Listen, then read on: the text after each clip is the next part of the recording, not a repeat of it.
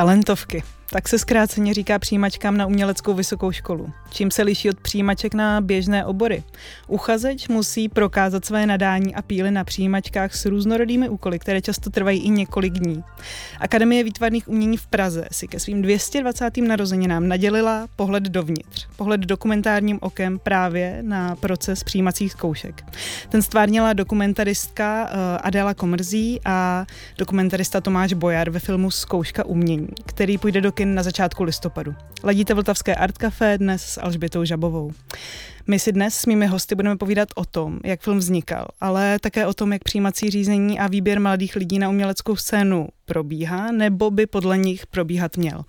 Ve studiu zdravím autorku dokumentu Adélu Komrzí. Ahoj. Ahoj.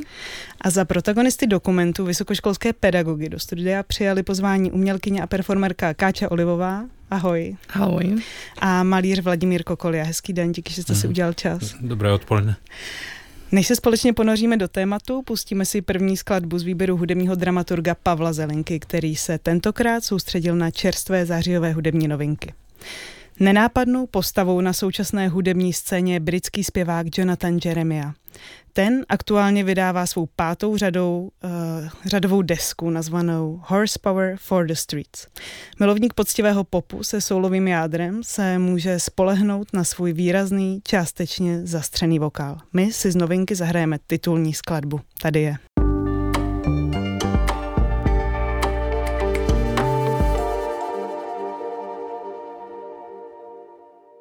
To byl Jonathan Jeremy a posloucháte Vltavské Art Café, ve kterém si dnes povídáme o nově vzniklém dokumentu Zkouška umění, který půjde do kin začátkem listopadu a jehož autorem je Adéla Komrzí, která sedí se mnou ve studiu a uh, dále jsou tu se mnou ve studiu Kateřina Olivová a Vladimír Kokolia, uh, což jsou protagonisté uh, dokumentu. Na úvod, protože se dnes budeme bavit o přijímačkách, mě zajímalo, co se vám vybaví, když se řeknou talentovky. Adel. Uh, no, jako Měli by se mi asi vybavit tenhle film, ale vybaví se mi moje zkoušky na FAMu. To je právě docela přesný. no, který jsem absolvoval dvakrát a mm, ne, že by probíhaly úplně stejně jako na AVU, ale jako byly dost intenzivní. Vladimíre. No to asi talentovky jsou od slova talent a to je nějaký poklad, jo, takže vlastně se má objevit poklad, to je taková bojovka jako hledání pokladu, takže je v tom i, i to na, na, ta napínavost, ale trošku vlastně nervy, jestli tam vůbec něco takového jako je a hlavně je to rozhodování, o, když, my, když my nejsme teda objektem těch talentovek, ale jsme tam jako učitelé, tak opravdu je to inženýrství lidských duší, že najednou ovlivníme životy mm. lidí, to je mm. dost deprimující nebo stresující. To chápu. Káčo, co se vybaví tobě? No mně se vybaví právě ty přijímačky, které absolvuju už jako pedagožka. Ne teda ty moje, kterýma jsem prošla. A teď, stejně jak teď říkal Vladimír, no, tak je to fakt vlastně hrozně těžký vědět, o čem rozhodujem. Hmm to je pochopitelný. Adélo, jak si tě našlo téma přijímaček na uměleckou školu? Ty jsi sama už říkala, že jsi absolvovala FAMu, takže víš, jaký stres a tlak ty účastníci asi zažívají. A co byly první myšlenky, když se tebou přišel tehdejší rektor AVU Tomáš Vaněk s nápadem, že bys pro AVU natočila ke 220. narozeninám dokument? No já jsem se s tím nevěděla úplně rady, ty, ty původní... Jaké bylo to zadání úplně na začátku? Vlastně on to měl být jako televizní dokument, úplně původně. A takový, že vlastně jsme se tam, měl se dotýkat historie té školy a nějakým způsobem odrážet i současnost a neměl být vůbec zaměřený na přijímačky. Měl tak jako mapovat opravdu historii té školy, v nějakých proměnách času a uh, s tím já jsem se jako nevěděla úplně rady, nebo nebylo to pro mě úplně jako přitažlivý možná jako z hlediska uh, filmařského. No a vlastně pak jsem měla takovou troufalou myšlenku, že by se daly natočit ty přijímačky. A Taková mýmu... vstupní brána no, no, no. do té školy. A jako je to samozřejmě jako filmařsky vděčná situace, že prostě něco se děje v nějakém časovém rámci, na nějakém konkrétním půdorysu. A No, ale jako po každý, po každý to může být jako jiný a k mýmu velkému překvapení tedy eh, na to, jak vedení školy bývalý, tak i nějaký pedagogové kejvly. A podle čeho si dělala výběr, výběr ateliéru, ve kterých se nakonec natáčelo? Tak prvním takovým kritériem bylo vůbec, eh, kdo do toho bude chtít jít. Nějaký pedagogové to odmítli, a potom těch bylo pár a potom uh, jsme obcházeli další a vlastně jsme se snažili uh, vybírat takové ateliéry, které se nebudou lišit jenom mediálně, ale hlavně tím přístupem k tomu výběru těch uchazečů a budou do jisté míry třeba kontrastní. A Jo, takže to byl, to byl ten hmm, hlavní hmm, hmm. Ty nejsi jedinou autorkou dokumentu. Film si točila spolu s Tomášem Bojarem. Jak jste se ke spolupráci uh, spolu dostali a jak to vaše profesní propojení zafungovalo v tomhle konkrétním případě? No, já jsem Tomáše oslovila hned na začátku, protože jsem v té době měla rozdělených spousta věcí a dodělávala jsem školu. Věděla jsem, že budeme muset natáčet určitě paralelně, že prostě ty přijímačky nejdou obsáhnout jako v jednom štábu a že určitě s tím budu potřebovat pomoct. A zároveň jsem si chtěla zkusit nějakou spolupráci a věděla jsem, že Tomáš natáčel uh, filmy jako 2.0, kde s tady tou spoluprací s více roštáby měl nějakou zkušenost a nějaký know-how a e, je to velký systematik, takže věděla, Vždycky že... pomůže mít někoho takového v týmu. Jo, jo, jo. A navíc Tomáš, když jsem mu volala, tak říkal, že e, chtěl opravdu už dlouho natáčet nějaký přijímačky na uměleckou školu a nikdy by mu to nepřišlo, že by to mohlo být možný, takže se to takhle dobře setkalo. Hmm. Talentovky jsou extrémně intenzivní dny, jak pro uchazeče, tak ale právě i pro pedagogy. Uchazeči vědí, že mají omezený čas a prostor za sebe dostat maximum. Vlastně snaží se být nějakým způsobem autentičtí, jestli teda něco takového jako existuje.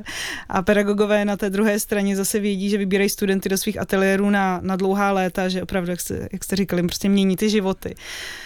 Jak jste vnímali přítomnost kamer v takhle citlivých chvílích? Vladimíre.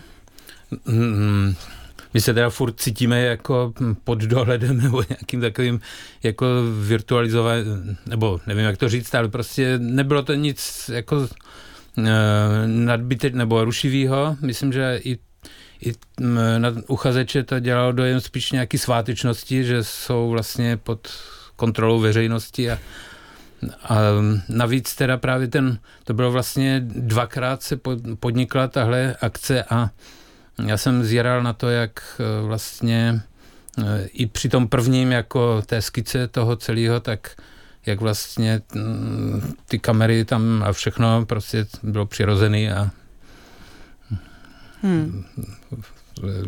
já budu furt jednostranně chválit filmaře totiž. Kačo, jak jste to vnímali vy s Darinou Alster, tvojí no, kolegyní, pedagožkou? Ne. Jo, my s Darinou jsme vlastně od začátku hodně uvažovali, jestli jako je to eh, rozumný nápad s tím, že uh, Zároveň nás hrozně zajímalo, jako jaký to bude a co to, co to přinese, ale uh, byly to pro nás druhý přijímačky, co jsme na AVU dělali, takže jsme pořád jako měli pocit, že jsme tam poměrně noví. A e, mě ten experiment vlastně bavil od začátku. E, Dary byla třeba trošku váhavější v tom a dost jsme řešili, na, jak to vlastně může ovlivnit e, ten možnost se soustředit jako e, uchazeček a uchazečů a, a vlastně to, jakým, jaký podají výkon v uvozovkách na těch přijímačkách.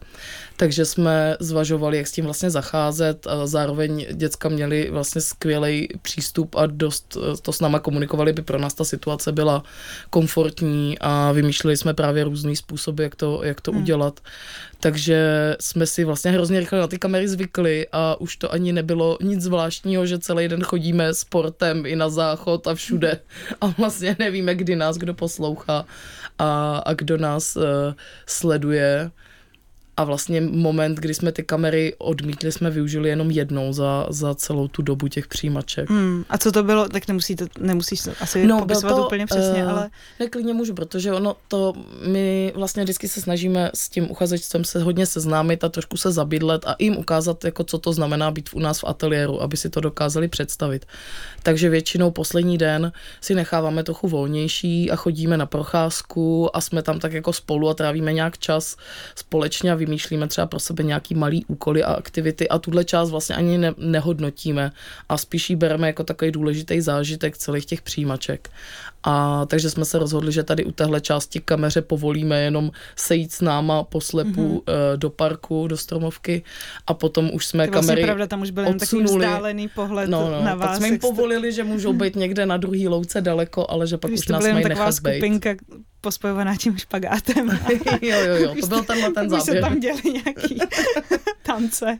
No, to bylo silent disco. Jeden z těch úkolů, co jsme pro sebe navzájem měli. Můj úkol teda. Dary měla ten úkol s tím slepým mhm. pochodem mm-hmm. a já jsem pak měla silent disco a pak uh, uchazečky a uchazeči vymýšleli další úkoly pro mm. tu skupinu. Adelo, jak jste při natáčení postupovali, aby došlo k co nejmenším zásahům do procesu přijímaček ze strany štábu? My jsme tam, jak říkal Vladimír, už byli rok předtím na přijímačkách, takže jsme viděli, jak Byla taková probíhá. první observace a pak to bylo jo, teda jo, jo, tam jsme natáčeli asi jako jeden den, mm-hmm. jeden, dva dny možná, uh, tak jak je to film, tak jsme potřebovali nějaký uh, financování, takže jsme potřebovali rozdat grant na fond a udělat nějakou ukázku, ale i si hlavně jako ověřit pro nás, uh, jak ty přijímačky fungují, jestli vůbec jako je fakt nějak jako možný tam s tou kamerou bejt. Uh, a potom vlastně v průběhu roku jsme tam chodili na obhlídky a i s kameramanem hlavním Šimonem Dvořáčkem jsme si dělali takové plánky, uh, vyžádali jsme si půdorysy celé školy, všech ateliérů a tam jsme si zakreslovali pozice kamer. A fotili jsme si různé velikosti záběrů, jak půjdou k sobě. A měli jsme to jako hodně dopředu promyšlený, aby jsme právě nemuseli Eh, v průběhu jakkoliv zasahovat hmm. nebo, nebo příliš jako rušit, protože jsme sami nevěděli, jako eh, kam se pouštíme a chtěli jsme si spíš jako držet nějaký odstup, aby jsme to nějak jako výraznější neovlivňovali, než už samotným tím, že tam ten štáb jako je přítomen. Že? A jaká byla reakce na natáčení z řad uchazečů o studium? Vlastně byli zachyceni, už tady padlo několikrát, že byli prostě zachyceni v takové jako citlivé pozici, často třeba neznané odpovědi na otázky u pohovoru. Eh, jsou tam prostě situace, kdy uchazeči neznají ani jedno jméno současného umělce eh, a přesto vlastně se tyhle ty záběry použily. Jak jste pracovali s, takový, s těmito vlastně uchazeči a protagonisty? No tak my jsme se hlavně jako v průběhu docela jako zblížili, takže to, to byl úplně jako, jako přirozený proces, že uh, už tou jako samotnou přítomností, tak v různých jako pauzách jsme se postupně jako začali bavit a vlastně tam chtě nechtě, i když jsme jako nechtěli vlastně na začátku, tak tam nějaký jako typ vztahu nebo nějaký interakce uh, jako k němu došlo. No a potom jsme se rozhodovali hodně ve střižně, měli jsme hodně materiálu a spíš jsme potřebovali ubírat. Eh, ta, ta struktura byla poměrně jasná, lineárně daná, ale rozhodovali jsme se o míře nějaké jako citlivosti eh, v té střižně, hmm. kde jsme byli s Hedvikou Hanzalovou a kolikrát to byly jako velký debaty. Ty jsi autorkou i dalších úspěšných dokumentů. Loni ti vyšel dokument Jednotka intenzivního života, ve kterém si podobně jako ve zkoušce umění dění spíš tak jako pozorovala. A jak bys popsala tuhle tu svoji metodu dívání se? Ze kterého později ale vzniká dokumentární film, spatřuješ eh, na této metodě třeba nějaký etický rizika, protože ta kamera přeci jen jakoby zůstává taková trochu neviditelná, ale ten materiál pořád vzniká. To takový jako no. dívání se bez toho, abyste byli viděni. Tak... Jo, tak ta metoda je stará už prostě od, od začátku dokumentu a úplně od začátku filmu, ne, ne dokumentu. Tak první záběry byly dokumentární, ale vlastně Eh, tady ty dva filmy je každý úplně jiný, každý má úplně jiný přístup, byť vlastně se jakoby v úvozovkách jenom koukají, ale u jednotky byl jiný záměr než, než u zkoušky. Jednotka pro mě byla e, nějaká manifestace nějakého jako mýho postoje. Tady jsem spíš e, otvírala s Tomášem nějaký dveře, než že bychom hlásali nějaký jako světonázor náš. Jo. Takže v tom se to úplně liší. V poslední době se na poli umění hodně mluví o moci, kterou má člověk, který stojí za kamerou nebo za fotoaparátem. Ať už je to síla, která vychází z toho, že sám není vidět, nebo z toho, že ty jako tvůrkyně, autorka máš potom tu moc eh, tomu materiálu vetknout nějaký svůj vlastní narrativ, vlastní pochopení toho příběhu. Jak s touhle dynamikou pracuješ? Tak to je úplně jako mm, člověk si toho musí být absolutně vědomý, samozřejmě, to myslím, že je základ a musí vědět, s čím nakládá. Že vlastně ten film a filmová řeč je nějaký nástroj a má nějaký významy, který, který musí jako ovládat a musí vědět, co jima chce říct. Takže jedna věc je nějaký jako záměr a vůbec mm, vědět, jak se s tím nástrojem jako pracuje, umět ho nějak jako ovládat. A druhá věc je, uh, nebo hodně práce už je jako před tím samotným natáčením. Vůbec jako dobře si vytyčit to pole, dobře na rovinu jako komunikovat s těma protagonistama. Znamená to třeba i, že člověk musí být připravený nepoužít jako kvalitní materiál nebo eh, komunikovat ten proces nebo vlastně zvát třeba ty protagonisty i na nějaké jako nějaký průběh třeba vývoje toho při tom střihu. To mě vlastně docela zajímá, jak eh, to strašně záleží jako na, na tématu. Kdybych natáčela nějaký jako Portrét. investigativní třeba film hmm. prostě hmm. o nějakým Gaunerovi, který tady vytuneloval Českou republiku, tak budu vědět, že a opravdu na něco přijdu, tak budu vědět, že vlastně dělám něco ve, jako ve vlastně ve veřejném zájmu a bude mi úplně jedno, jestli to ten člověk jako uvidí. Prostě hmm. tam bude ten zájem jiný. Pokud natáčím pacienty, v nemocnici v rámci jako jejich hodně křehkého životního období, tak chci, aby eh, než to půjde ven, tak aby, aby o tom věděli a aby jsme byli jako nějak na stejné vlně. Hmm. Tady to je situace jako v čem možná podobná, protože jde o křehkou věc. Teďka budeme uchazečům pouštět film v pátek, takže nám na tom taky záleželo, aby, aby než to půjde ven, tak aby s tím byli srozuměný, ale zároveň um, nejde vlastně jako si ty protagonisty všechny zvát jako do střižny, protože je tam nějaká jako hmm. autorská, autorský nějaký vklad, nějaká svoboda. Takže, takže jenom ještě vlastně jenom doplním, že tam hrozně záleží na té důvěře, která musí být vybudovaná se nejenom o důvěře budeme bavit po písničce a písnička bude od uh, islandské stálice na hudební scéně uh, Björk. Ta v letošním roce vydala jubilejní desáté řadové album, které dostalo jméno Fosora. Album bylo nahráno hlavně během pandemie COVID-19 a soustředí se na téma izolace, ztráty a smutku, a to hlavně kvůli smrti matky zpěvačky. My si zahrajeme písničku pomenovanou Ovule.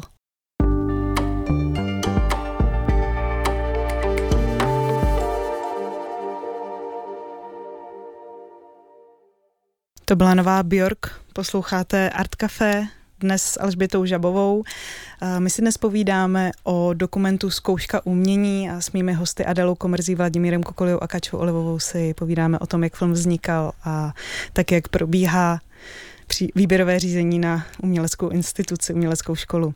My jsme si před písničkou povídali o tom, o moci, kterou má dokumentarista. A mě by teď zajímalo, jak reflektujete svou moc v roli pedagožky a pedagoga. Je to teď hodně uh, skloňované téma, ale tak stejně mě to zajímá. Vladimíre. No je to, je to strašně silný, protože je to nějak automaticky a je to výchozí nastavení eh, byrokracie sama o sobě, eh, když je nehmotná, tak má vlastně elementární úplně moc čistě jenom z toho, z toho jména nebo z nějakých titulů akademických nebo to. A musí se tomu mm, člověk protivit, ale ne, nejde to nějakým jako e, jenom takovým rozmýváním, tam musí být opravdu jako, že se mm, my prostě nějak koukáme na ty studenty, jako že jsou to naši idoly, nebo že to nějaký prostě, že na ty jejich straně to je, ne, že my jsme ta instituce a my víme a my vám to milostivě předáme, ale vlastně tady je naděje, že prostě někdo přijde a, a dokonce i v té instituci si najde něco, co je hodnotného. Takže přepolujeme ten gard a to jakž takž hmm. zachraňuje. Kdybyste měl být vlastně konkrétní a třeba říct nějakou jako jednu zkušenost z nějakých minulých klidně jako let eh, nebo i z daleké minulosti, kdy jste si tu svoji moc vlastně jako uvědomil a úspěšně jste se jí vlastně zepřel, jak jste teď řekl. Mm, to vždycky opravdu ta situace je vytvořená těma um, uchazečama, tak když, když jdu do zpátky, třeba když Katka Šedá se hlásila, nebo tak tam vůbec, jo, ten pedagog neměl žádný prostor nebo šanci, jo, to prostě bylo jasné. A my vlastně hledáme tyhle ty v uvozovkách bezpracné situace, kdy prostě ten student opravdu Eh, nás nepotřebuje. A ideální, když už, je, eh, už to takhle začne a pokračuje to celým studiem. Jo, že hmm. V nějakým smyslu nepotřebuje. Samozřejmě jsme tam kvůli technikálím a tak, ale my nechceme vychovat eh, Udáte vlastní prostor vyrůst. klon, ale prostě ten specifický druh, který je v tom hmm. dotyčný.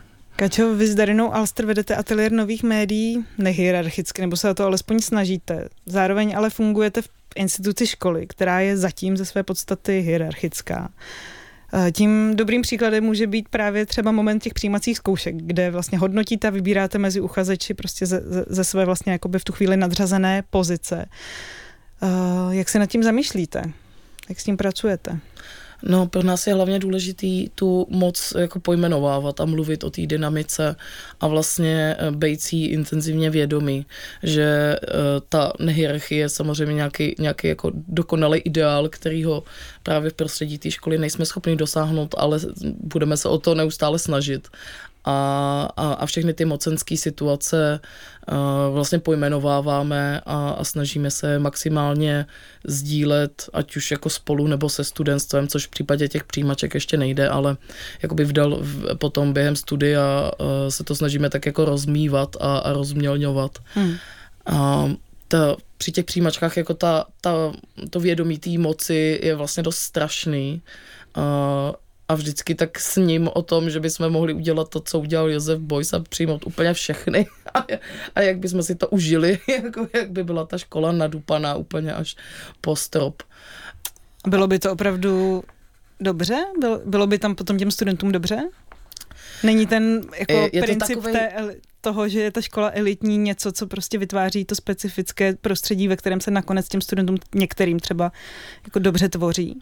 No jasně, to, aby tam jako studentstvo bylo dobře, je pro nás důležitý, ale, ale ta uh, elita tam vlastně vzniká a uh, je hrozně těžký vlastně vnímat, uh, kolik z toho že se, že se někdo na tu školu vůbec dostane, tak kolik z toho tvoří privilegium toho člověka a kolik vlastně, eh, jsou, jsou prostě skupiny lidí, kteří se na tu avu ani nenapadne přihlásit, i když by byli úplně skvělí, nebo se, nebo třeba nevěří tomu, že to umění můžou dělat, že si vybavuju, že hned v prvním roce jsme měli jednoho uchazeče, kterýho jsme se jenom celý přijímačky snažili přesvědčit, že může dělat umění a on nám prostě nevěřil.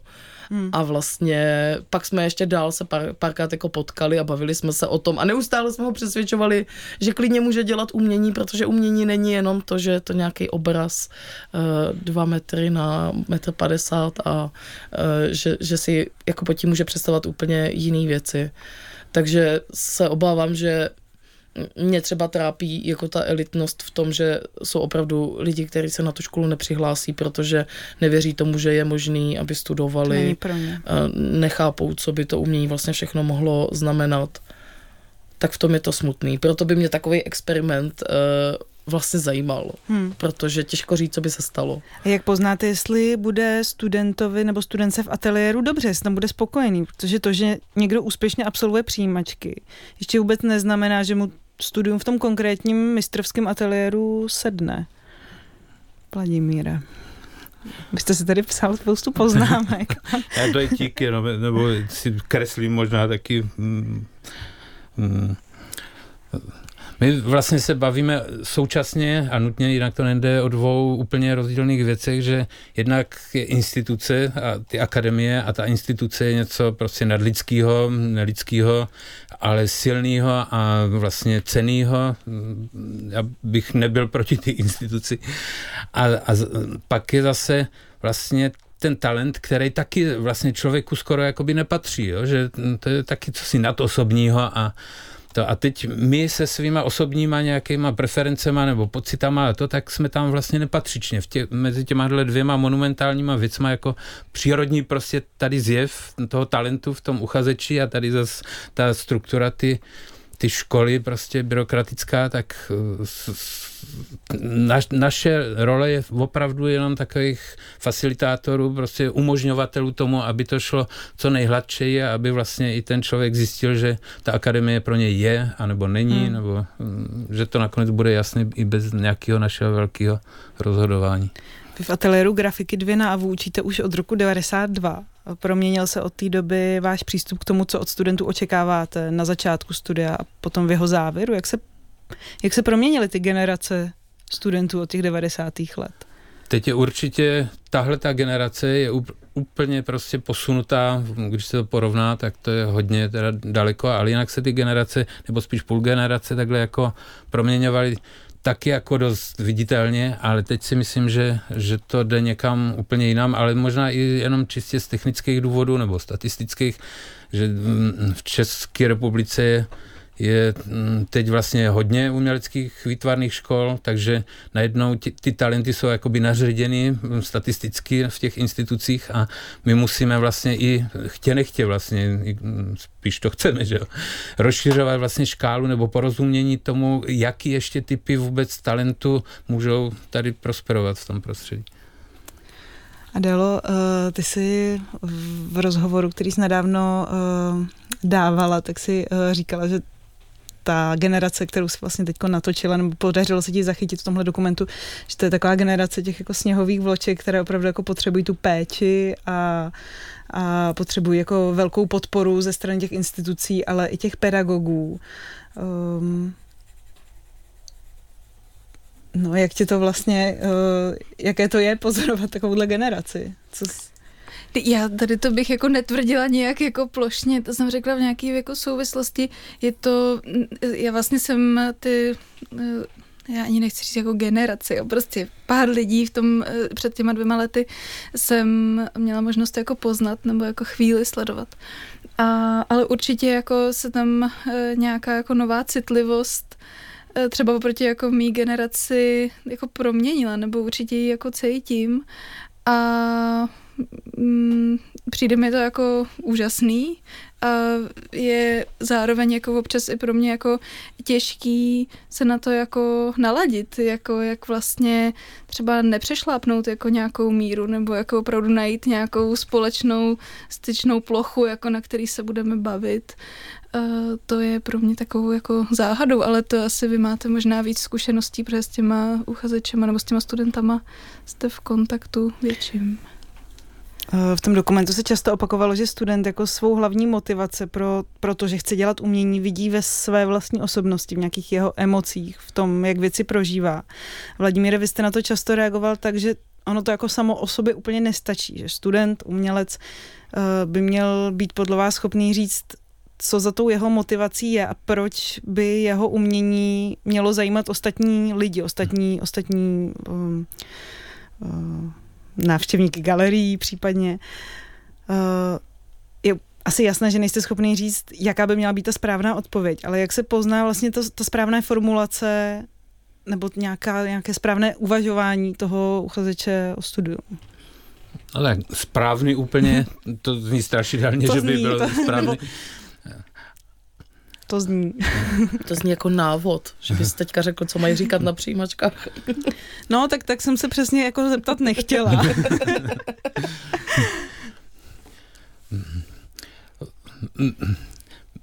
My prostě pořád to hážeme, tu odpovědnost na, na tu druhou stranu, takže tam jsou vlastně ty lidi, jak jsou různý, eh, tak nás zajímá, co hmm, co vlastně neznáme, nebo jestli oni jsou schopni tomu jako sloužit. Je takový dokonce hm, prostě bombastický, ale polozapomenutý slovo jako oběť, jo? že co přinesou na oltář toho svého talentu. Takže to je nějaký jako moment, který je vlastně skutečně rok od roku vzácnější. Tomáš Bojar napsal úplně skvělou k tomu stať takovou analýzu, prostě hm, nevím, jestli to někde vyšlo. Nevím, nevím. No? To, to musí někde být. To je úplně prostě vrhá pro, i pro nás, který v tom jsme, tak je to prostě super nasvětlení celé ty scény. A právě říká, jak tam, jak vlastně je to v téhle generaci, není potřeba, jo, tenhle přístup. Hmm. Je to trošku straší, protože teď jsou vůbec celá situace je jako napínavá, ale já mám ten katastrofický pohled už desítky let, jakože se to všechno podělá a a takže vlastně cvičíme lidi jak kdyby na nějakou krajní situaci a ne na tu komfortní. Celou dobu, jo, furt se po, pohybujeme na nějakou na nějakým nácviku, prostě, že člověk na to opravdu sám, že nemá prostě žádný k tomu věci a, a tak, což je ale eh, v něčem je to opravdu komplementární nebo opačný, to, co učí Kača nebo další ateliéry. Hmm. No, Kateřino, vy jste s Darinou Alster vytvořili na AVU Safe Space, nějaké bezpečné prostředí, kde se mohou cítit dobře všechny queer, LGBT plus eh, osoby.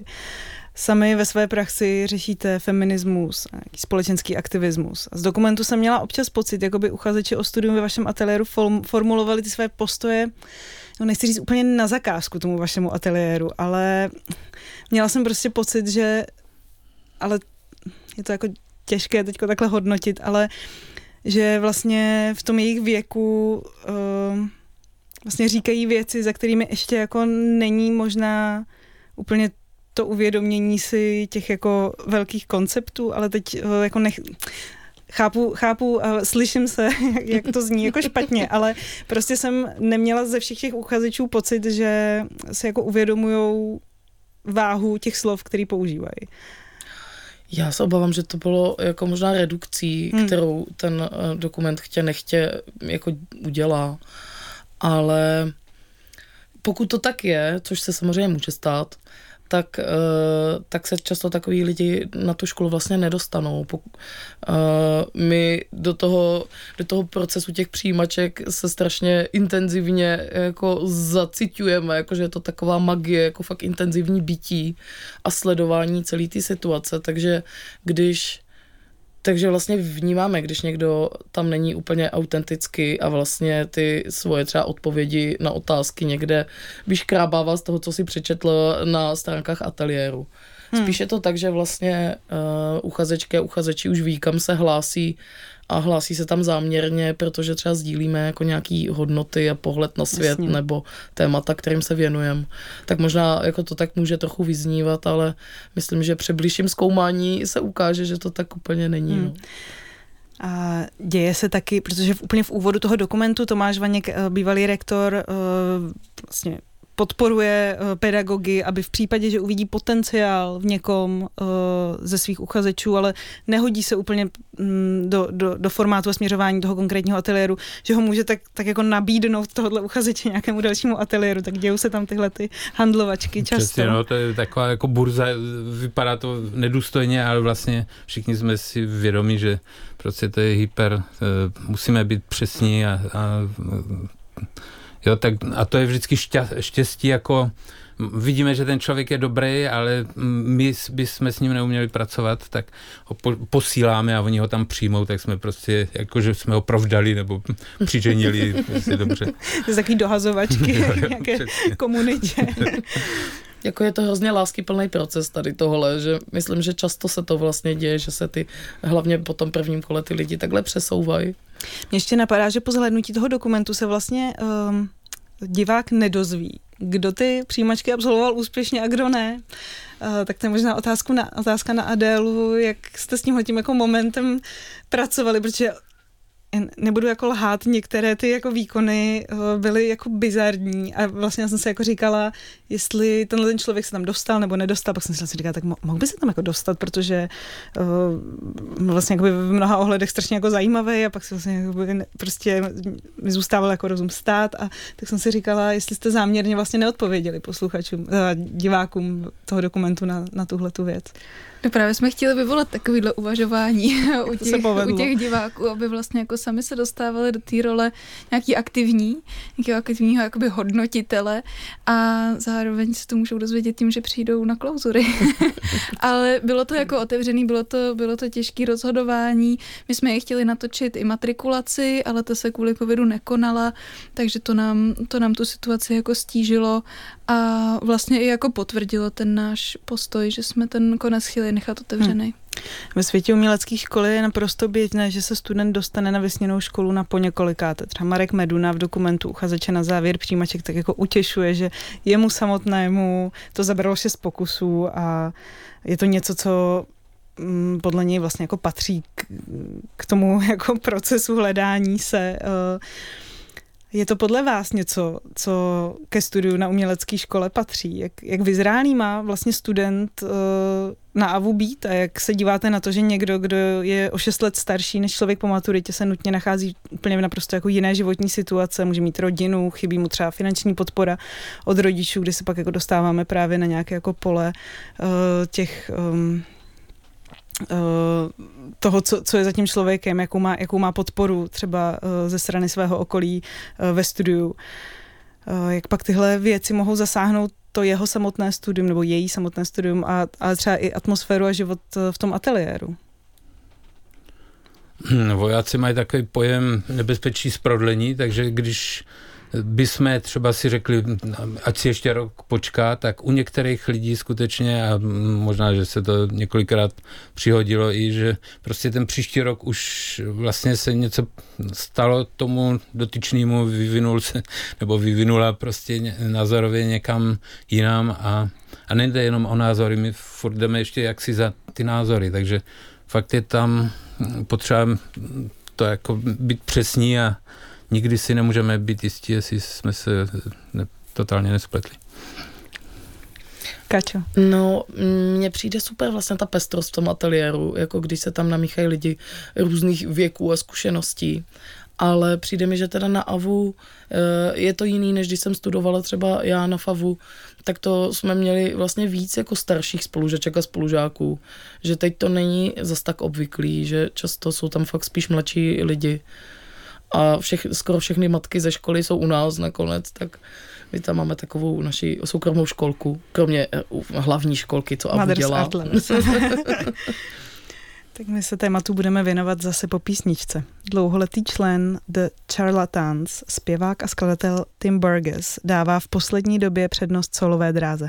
V letošním roce vydal rovnou dvojalbum, obsahující 22 nových písniček.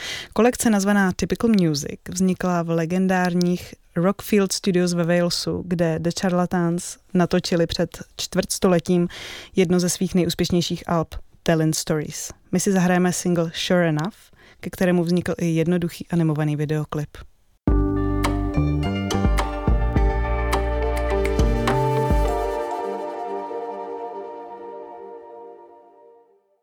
Slyšeli jsme Sure Enough, posloucháte Art Café, dnes s Alžbětou Žabovou a povídáme si o přijímacích zkouškách na umělecké školy ve vztahu k filmu, k dokumentárnímu filmu, který bude mít začátkem listopadu premiéru a který se jmenuje Zkouška umění. V posledním vstupu dnešního Art Café bych se vrátila zpět k dokumentu, protože eh, v tom předchozím jsme se hodně bavili o tom, jaká jsou očekávání od, absol- od absolventů, ale hlavně od uchazečů o studium.